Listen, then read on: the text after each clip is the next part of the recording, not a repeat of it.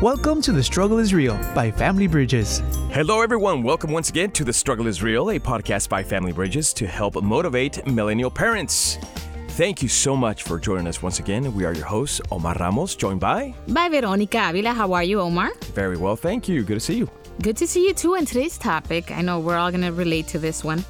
It's called Love or Fear and it's part of our faith series. Now, to dive into this discussion, we have invited, as always, our expert, Dr. Alicia La Hoz. She's a clinical psychologist, CEO of Family Bridges, and she's also the co author of The Struggle is Real. And we also have invited Eduardo Morales, or Eddie. Can we call you Eddie? That's fine, yeah. All right. He's a millennial professional community outreach expert and also a youth ministry leader. Very well. So I'm going to go ahead and drop the icebreaker on you guys. Today, we're talking about God's love and the difference between teaching love versus fear. Now, Dr. La Hoz, do you remember a time when you were told by your parents or another adult that you would be punished by God if you had bad or erratic behavior?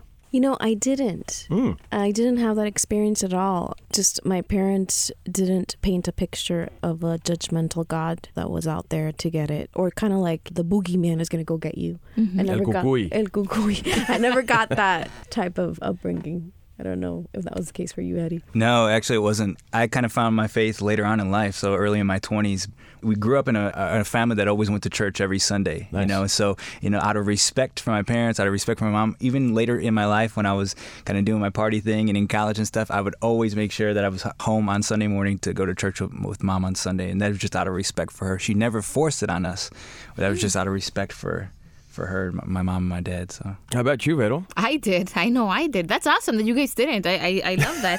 I think I did. It was more. I guess I said more like a playful thing. But my mom always said. Hay que tener temor de Dios. You know, you have to be fearful of God. Yes. Yeah.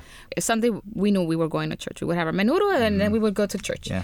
But then if I did something, I did get the. Si te portas mal, if, if you don't behave well, Dios te va a castigar. Mm. You will be punished by God. I heard that a lot, actually. You know, on this side, um, it was more. It wasn't really like if you misbehave, mm-hmm. things are gonna go south. It was more do good and receive blessings. Those kind of things. Like you needed to be a good person, you needed to go to church, and that way you could get ahead in life, and God would bless you. God's always watching. Mm-hmm. Be good, and you're going to see that blessing. So, uh, yeah, I guess we all kind of relate, so to speak, mm-hmm. with uh, today's subject. Thank you for sharing that, guys. Thank you very much. So we're going to go ahead and uh, jump over to our next skit that we have. Veronica. Of course. It's called Charity's Experience. Let's listen to this. Charity? What are you doing out there? Come in, come in. What's wrong? Here, take this. Try off. What are you doing here? I had to leave. I couldn't stay at home. Can I sleep here tonight? Um, yeah. Do you need to call your parents? No. No. I can't talk to them. I just just let me stay here. I can go back tomorrow. What happened? Did they hit you again? Yeah. Why? Because they're insane. Are you hurt? No, no. It was just they. I didn't. Take a breath. Tell me what happened. My dad was shouting out these verses as he spanked me. Like a kid. I can't wait to be done with these people. What verses? Bible verses, Psalms, you know, crazy friggin' Bible verses over and over again. Do not speak with insolent pride. God hates workers of iniquity. Anything to make himself feel superior. My mom just sat there and watched. I'm confused. What did you do? I don't know, Mia. We argue. What does it matter? I'm tired. I'm sorry. Let me just tell my mom what happened. No, don't. I'll get in trouble if I don't tell my parents you're here. Ugh, come on. Not till tomorrow. I can't go home tonight. Tell them I snuck in while you were asleep. No. Tell them the power went out at my house and my parents said I could sleep over. I can't lie to my parents. Mia. Alright, alright. Just here, calm down. I'll talk to them in the morning. Thank you. I'm gonna brush my teeth. Do you need anything? No. Okay. Uh, you know, everything's gonna be fine. Your parents were just upset. I hate them. I wish they were dead. No, you don't. I'm just going to go to the bathroom. Help yourself to whatever you need. Thanks. Mm-hmm. All right, so we just heard Charity uh, apparently ran away to a friend's house because she was spanked by her dad. Strange as it seems, she said while he was reading some Bible verses, he was, I guess, spanking her for her misbehavior. Doctor, something a bit extreme, I'd say, and out of touch these days, but what do you think happened or what could possibly go through the dad's mind? You know, situations like this, I would just clarify. I don't think they happen very often or very frequently, but whatever extremes, whether it be complete neglect of mm-hmm. your kids or abusive in nature, mm-hmm. you know, those extremes are always just very shattering to the soul of any child. And in this case, I think what's very hurtful and damaging is that the picture that's being painted of God is a punishing God mm-hmm. because God can be a very abstract kind of a figure for children, youth out there in space and you know distant. And so the the image that people have that children grow up of who their God is is really formed by their parents Yes. and how their parents are. And so if a parent is putting uh, love next to fear and putting those together, then oftentimes the image that children grow up into adults is that God is a punishing and fearful and angry God mm-hmm. towards them. And so the message they receive is that that's a judgmental God because my father was judgmental. And so using using scriptures or Bible verses, whether those Bible verses may be, you know, really important and they might have last life lessons, but using them next to punishment, like in this case, is very damaging. I haven't seen any cases clinically as a psychologist where that's actually led to corrective behavior. I've actually seen it to be very damaging and hurtful. Um, so in, in the future, we'll talk about different types of punishments. And, and so in this case, we're not talking about spanking or not spanking. What we're talking about is inscribing mm-hmm. scriptures while you're doing that as a mm-hmm. way to try to teach the child a principle. That is just a really bad idea. And we saw it with Charity. I mean, she wasn't learning anything. She said, I hate my parents, right? Yeah, it just creates a lot of resentment. But not only is it the resentment towards the parent, it's also, oh, well, that's the image of God. And right. do you really want God to be painted as a judgmental God that's out there to get you when you don't follow a rule or, you know, what have you? Mm, I guess they're trying to like instill fear in this child to you know try to control them, so to speak. Interesting that we're touching the subject because there's a, a movie that I saw not that long ago called uh, Live by Night with Ben Affleck, and there's a scene that kind of reminds me of this spanking situation and using religion to kind of discipline the mm-hmm. child, thinking that God through that punishment is going to heal this person mm-hmm. from whatever bad habits that they have. So look into that in the future. Just uh, thought I'd throw mm. that in there. So I'm going to go ahead and circle back to Eddie. Eddie, you're professional, are dedicated to the outreach world. I want to know if you have ever experienced a situation like this, in personally, or maybe with somebody that you've worked with, and how did you go about it? I don't think, like Alicia said, I think it's a little bit extreme, and I feel like if it does happen, it wouldn't it wouldn't be put out there so much. But mm-hmm. I'll say this: is that I work with a lot of high school, junior high, college age kids, and I've noticed just in, in youth ministry, young young adults ministry, is that there seems to be a, a fallout at a certain age. Mm-hmm. Kids who've grown up in the church, gone to Christian school, what have you. There's a certain point in their life where they just abandon it for whatever reason, and I've mm-hmm. always been drawn to why is that the case.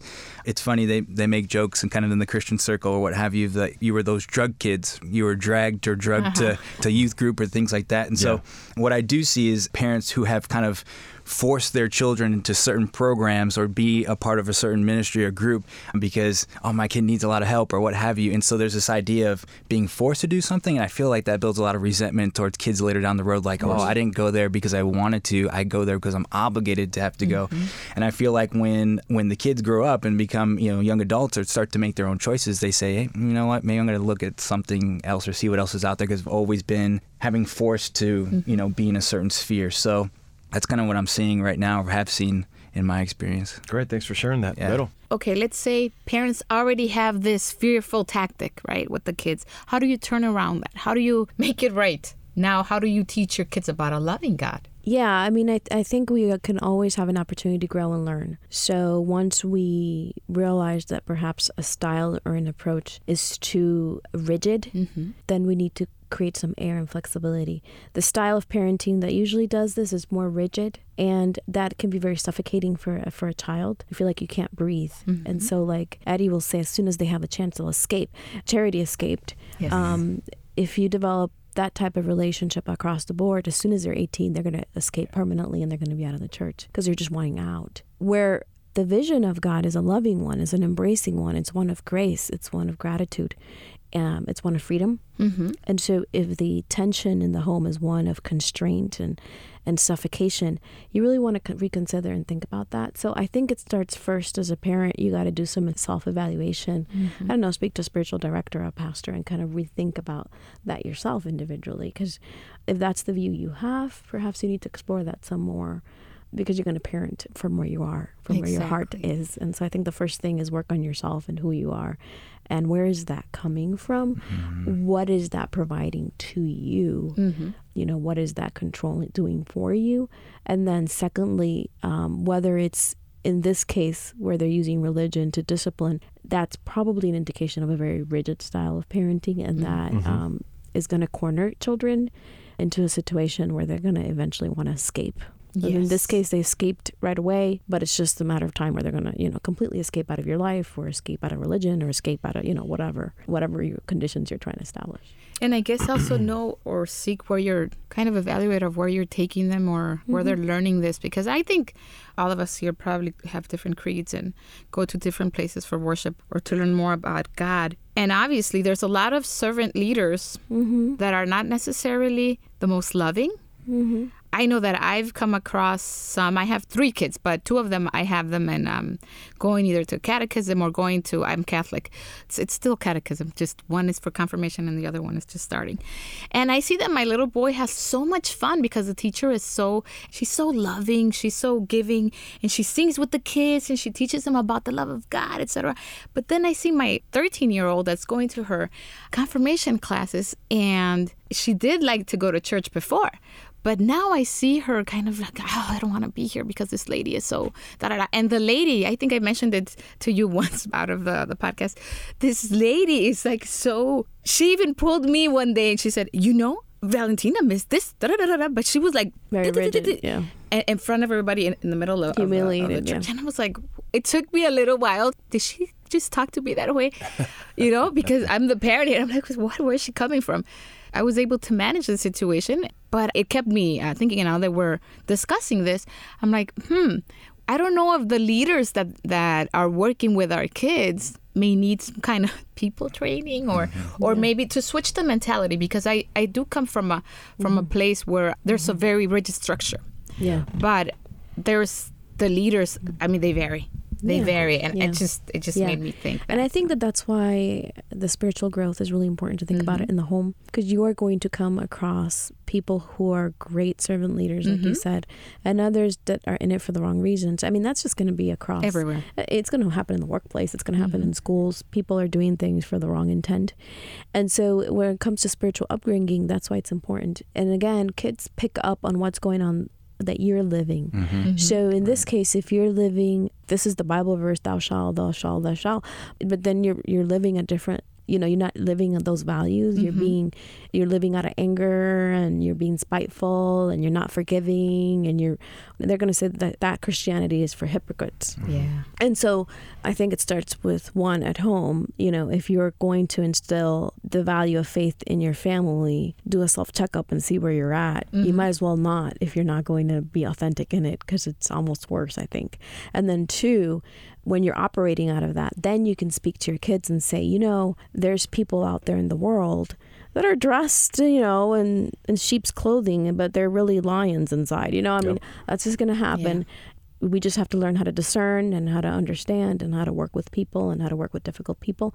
And sometimes those are opportunities, as painful as they are, Yeah. for us to learn how to respond to them um, and to be challenged. And so, but it, it, but you're able to do that from a better spot when you're authentic in your faith mm-hmm. yourself. Yes. Because then your kids realize that you're really trying to work with them on it versus just like deal with it. You know, mm-hmm. this is how it is. yes exactly that if you model it and teach them how to deal with difficult people just not forget Yeah. just remind them that the focus is Yeah. is farther than the person that you're it's dealing with disillusioning, there, you know, and it is a good reminder for all ministry workers out there that you've got a lot of little eyes and you have a great influence, and that that could be really hurtful and damaging for people. So. Great stuff, Doctor. Thank you for breaking it down for us.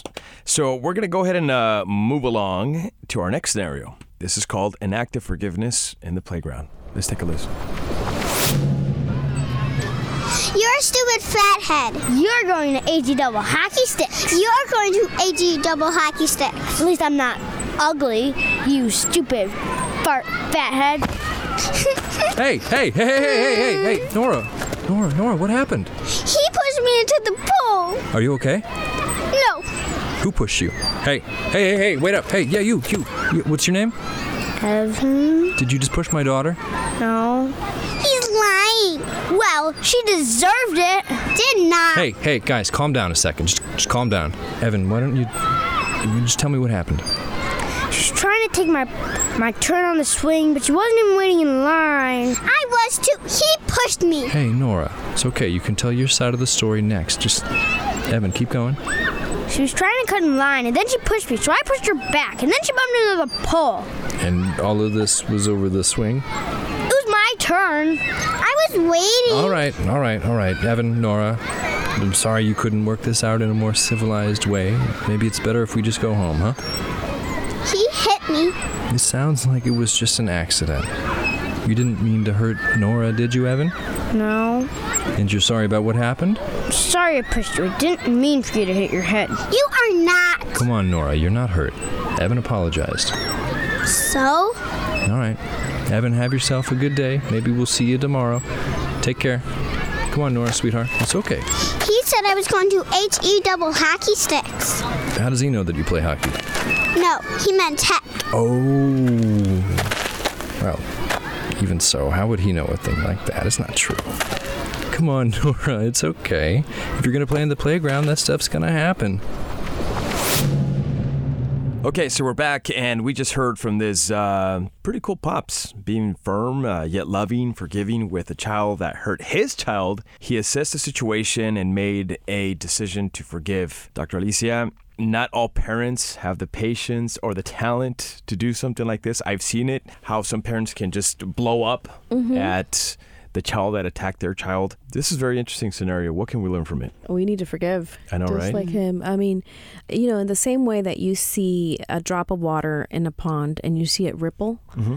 you could see the impact of the forgiveness and how it spreads onward. It's beautiful. What is it that you're trying to teach your kids in the future? Are you trying to teach them to be forgiving, to be loving, to have a vision of what that is? Or do you want them to grow up being resentful and privileged and all of that?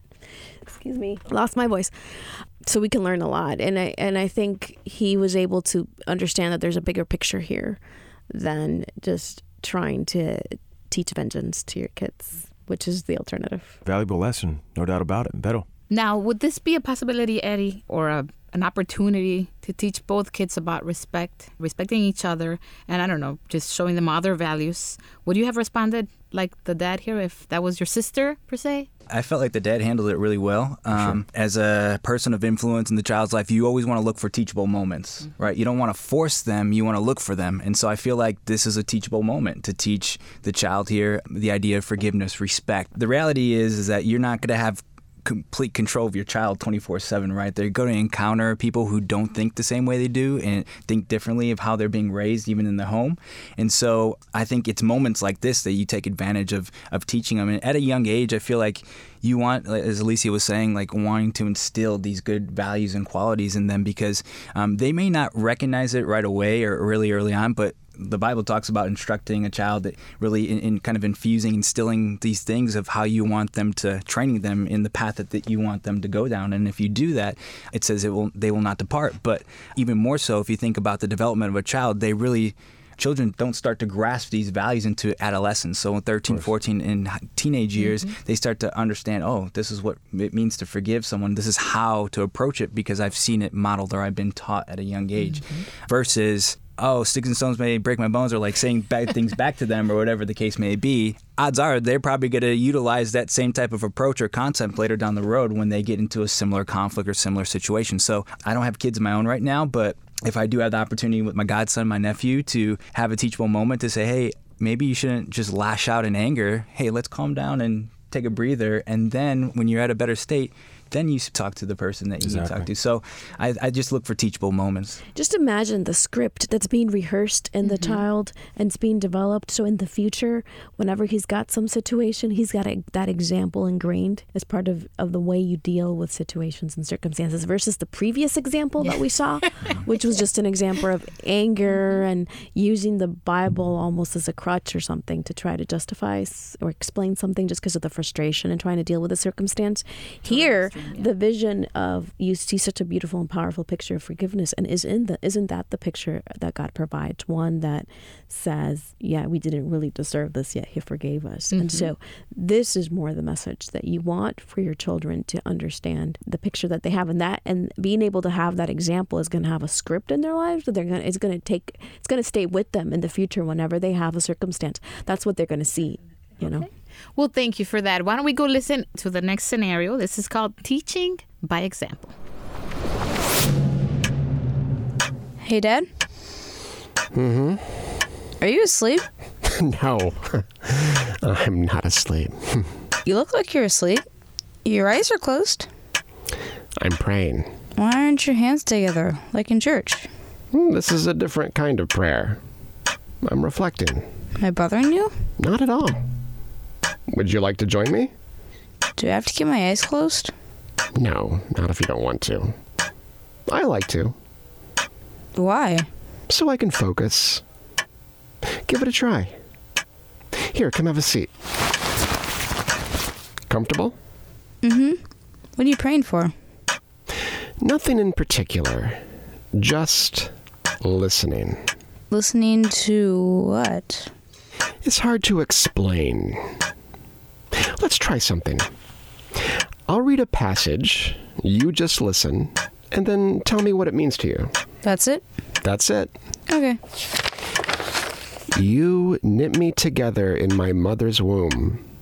I praise you because I am fearfully and wonderfully made. Your works are wonderful. What do you think? God made me? Absolutely. What else? God is wonderful? Of course. Why do you say that? Because he is? But why? Because he took time to make me and make everything, and he didn't have to, you know, make everything, but he did because he's wonderful. I like it. Was I right? Yep. I mean, it's not like there's a specific right answer, but I can pick up what you're putting down. You want to hear another part? Yeah. All the days ordained for me were written in your book before one of them came to be. How precious to me are your thoughts, how vast is the sum of them. Were I to count them, they would outnumber the grains of sand. All right, this one was very different. I really like this one, Doctor. Here, the dad took the time, he was reading, meditating, reflecting on the scripture, and his son came in. So when he wasn't able to explain or he thought he couldn't explain, he made him part of a process. He involved them. So that was pretty neat. He invited him and then he he was asking questions. What do you understand? Yeah, yeah. I mean, I think he didn't have to, and he didn't feel like he was being interrupted or intruded upon. Mhm. Um, you know, one of the things that a lot of um, Protestant churches will recommend is chair time. You know, it's Mhm. you as an individual just reading the Bible, and then if you do that out loud or if you do it that to yourself, your children or your family will just pay attention and then you just ask questions. It's not threatening that way. It's just part Mhm. of your life, and then as they see that you're doing that, then they want to emulate that or ask you questions. And so it's not threatening, it's not being pushed. It's just that because you live an authentic life of faith, they ask questions versus you trying to shove it down their Mhm. throat in order Mhm. to make them understand a moral lesson. So, as the first example, we saw that it was being juxtaposed, trying to teach them a moral lesson in the context of punishment. Mhm. And so they have a vision of a God that's a punishing. Here, you're just teaching them about the faith because it's part of the faith that you live. Exactly. It's a completely different angle. Mhm. And I, I would add, um, I think it's all about positioning, right? So we talked about, you know, like there's a couple ways that you can kind of um, work with the child right out of fear, out of love. But I feel like if us as people of influence, parents, teachers, would just put them in a position to learn, then there's opportunity for things to be taught, right? So, for example, the other day I was taking my nephew out and I prayed because being his godfather and really wanting to see walk down a good path and know the Lord. I was praying before we went on the drive, and I said, Lord, give me an opportunity to show him Jesus. So we're driving, and I'm like, we're going to a bounty house. There's no, you know, what is it? How am I gonna, you know, how am I gonna? So there's a lot of times I kind of struggle with. He loves all, Meghan Trainor and everybody else, mm-hmm. everything else. So like, I know he always asks me when he gets in the car, "Can I watch this video? Can I listen to this song?" And I can't find it on the radio station, so I put my Hillsong CD on, and it was just going on, and everything was quiet in the car. And almost while we were there, he says, "Uncle Eddie, is this is this Jesus music?" And I mm-hmm. said, "Why did you ask that?" And I guess the chorus mentioned the name mm-hmm. or whatever, but and then he starts to say, "Well, is it Jesus' birthday?" And I start to try to answer that. And he's like, "Well, who's Jesus' mom and who's Jesus' dad?" And I'm like, "Oh man!" It's like, "That's kind of hard to you know break down to a four year old." But it's those. I feel like it's times like that. Then you're putting them in a position to then be asking questions and then try your best to answer those bigger questions like who's Jesus' dad and who's Jesus' mom. You know, but so positioning, I feel like that's big taking those opportunities. Yeah, and we're going to continue also with uh, Eddie. I wanted to ask you. Uh, I know that at the beginning of this podcast, you were mentioning that uh, you know you went to church because mom and dad expected that from you and stuff right. like that. But you mentioned that I think it was after your twenties that you started your relationship with God. Can you? How did that start? And how have you managed it to this point? Yeah. So I, I grew up Catholic. I did all my sacraments or up to the point of confirmation, and you know every week we we would go to church, go to church. so to share a little bit more about my story, our story of my family, uh, my dad walked out on us when I was 18. Mm. I kind of put myself in my own little bubble.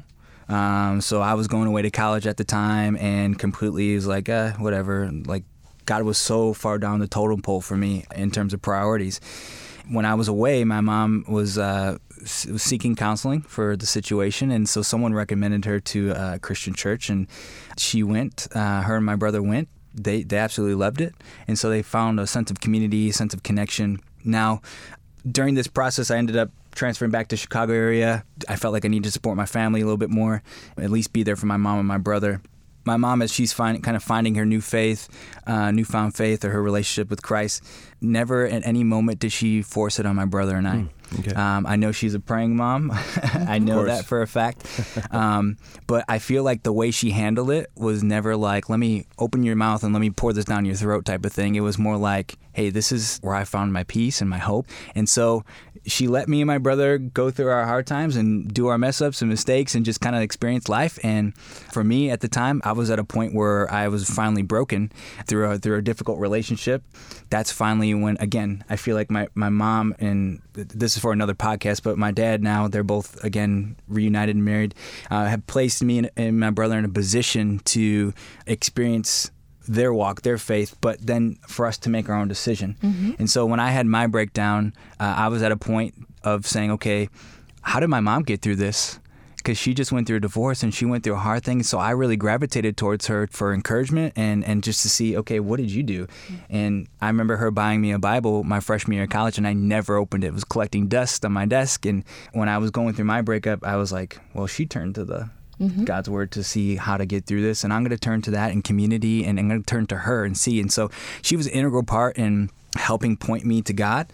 Um, I haven't looked back since that moment. So it was about six years ago uh, in November of 2011 so so really early on in my walk i was like super excited to share my faith and like my dad's complete 180 from back then. I mean, he's a great man, uh, and my brother too. They're like, I was getting pumped up, and I was just like, man, I want them to be serving the church in the church and all this stuff. And anytime I had, I would sit them down and just preach, preaching the gospel and just tell them, hey, you need to do this, and you need to know Jesus, and you need to blah blah blah. And they were not having it. Like just just no, no time of day. And so mm-hmm. I remember one time this is a big reality check kind of punch in the gut for me after church one time my brother i was of hey you should go join that my brother just grabbed me by the shoulder and said hey ed he said, Right now, I don't really need a pastor and I don't need a mentor. I just need a brother. Exactly. And from then on out, I really kind of I made a choice and kind of drew the line in the sand that said, I'm going to live the best I can for God and just let my life be the example rather than trying to, you know, push it on people, you know. So I think I had to learn it the hard way a little bit. Mm-hmm. But ever since then, I feel like, you know, my relationship with my father and my brother have just continued to grow in tremendous ways, uh, just trying to live by example. So phenomenal, man! Thank you so much for sharing that with us. Also for the parents out there, I mean, it's hard if you're like halfway or you feel like you're lost in the journey. I mean, it's always, I guess it's always refreshing and it's always inspiring and just motivating, encouraging to know that God's always there. Mm-hmm. People will judge you. People will try to put things down your throat, like you said. But just to know that you can always go back and that you'll get there. Mm-hmm. Keep going. Mm-hmm. No, doctor? Yeah, I think parent out of love. I think this is what we're trying to say throughout the series as well. That even includes your faith. If you want to share your faith tradition with your children, just make sure that you're doing that out of out of faith and that you're doing that authentically. Mm-hmm. And when you juxtapose fear next to your faith, then the picture that you're trying to teach your children is that spiritual growth is associated with fear and i don't know that that's a good thing that's very tainted mm-hmm. so instead just make sure that you build a relationship of love and speak out of that and w- when that happens it's more natural and less forced down people's throats Very cool. Well, thank you, Dr. Alicia La Hoz, and also Eduardo Morales. Got your last name correct, right? That's right, yeah. Eduardo Morales. Very cool. Thank you both for a great conversation. Make sure to tune in to our next podcast, which is right around the corner. And additional resources for parents or parent groups are also found at the Family Bridges app. Very cool. I'm excited about the Family Bridges app, which you can download today via iTunes. That's right. And you can also download this podcast, The Struggle is Real, uh, by Family Bridges. Make sure to tell all your friends, your comadres, your compadres, all of your na- of the neighborhood to download it now from iTunes. Thanks for listening to another edition of The Struggle is Real. I am Omar Ramos. And I am Veronica Avila. Till next time. This was The Struggle is Real by Family Bridges. For more ideas on parenting, get your copy of The Struggle is Real by Doctors Paul Meier and Alicia La Hoz on FamilyBridgesUSA.com.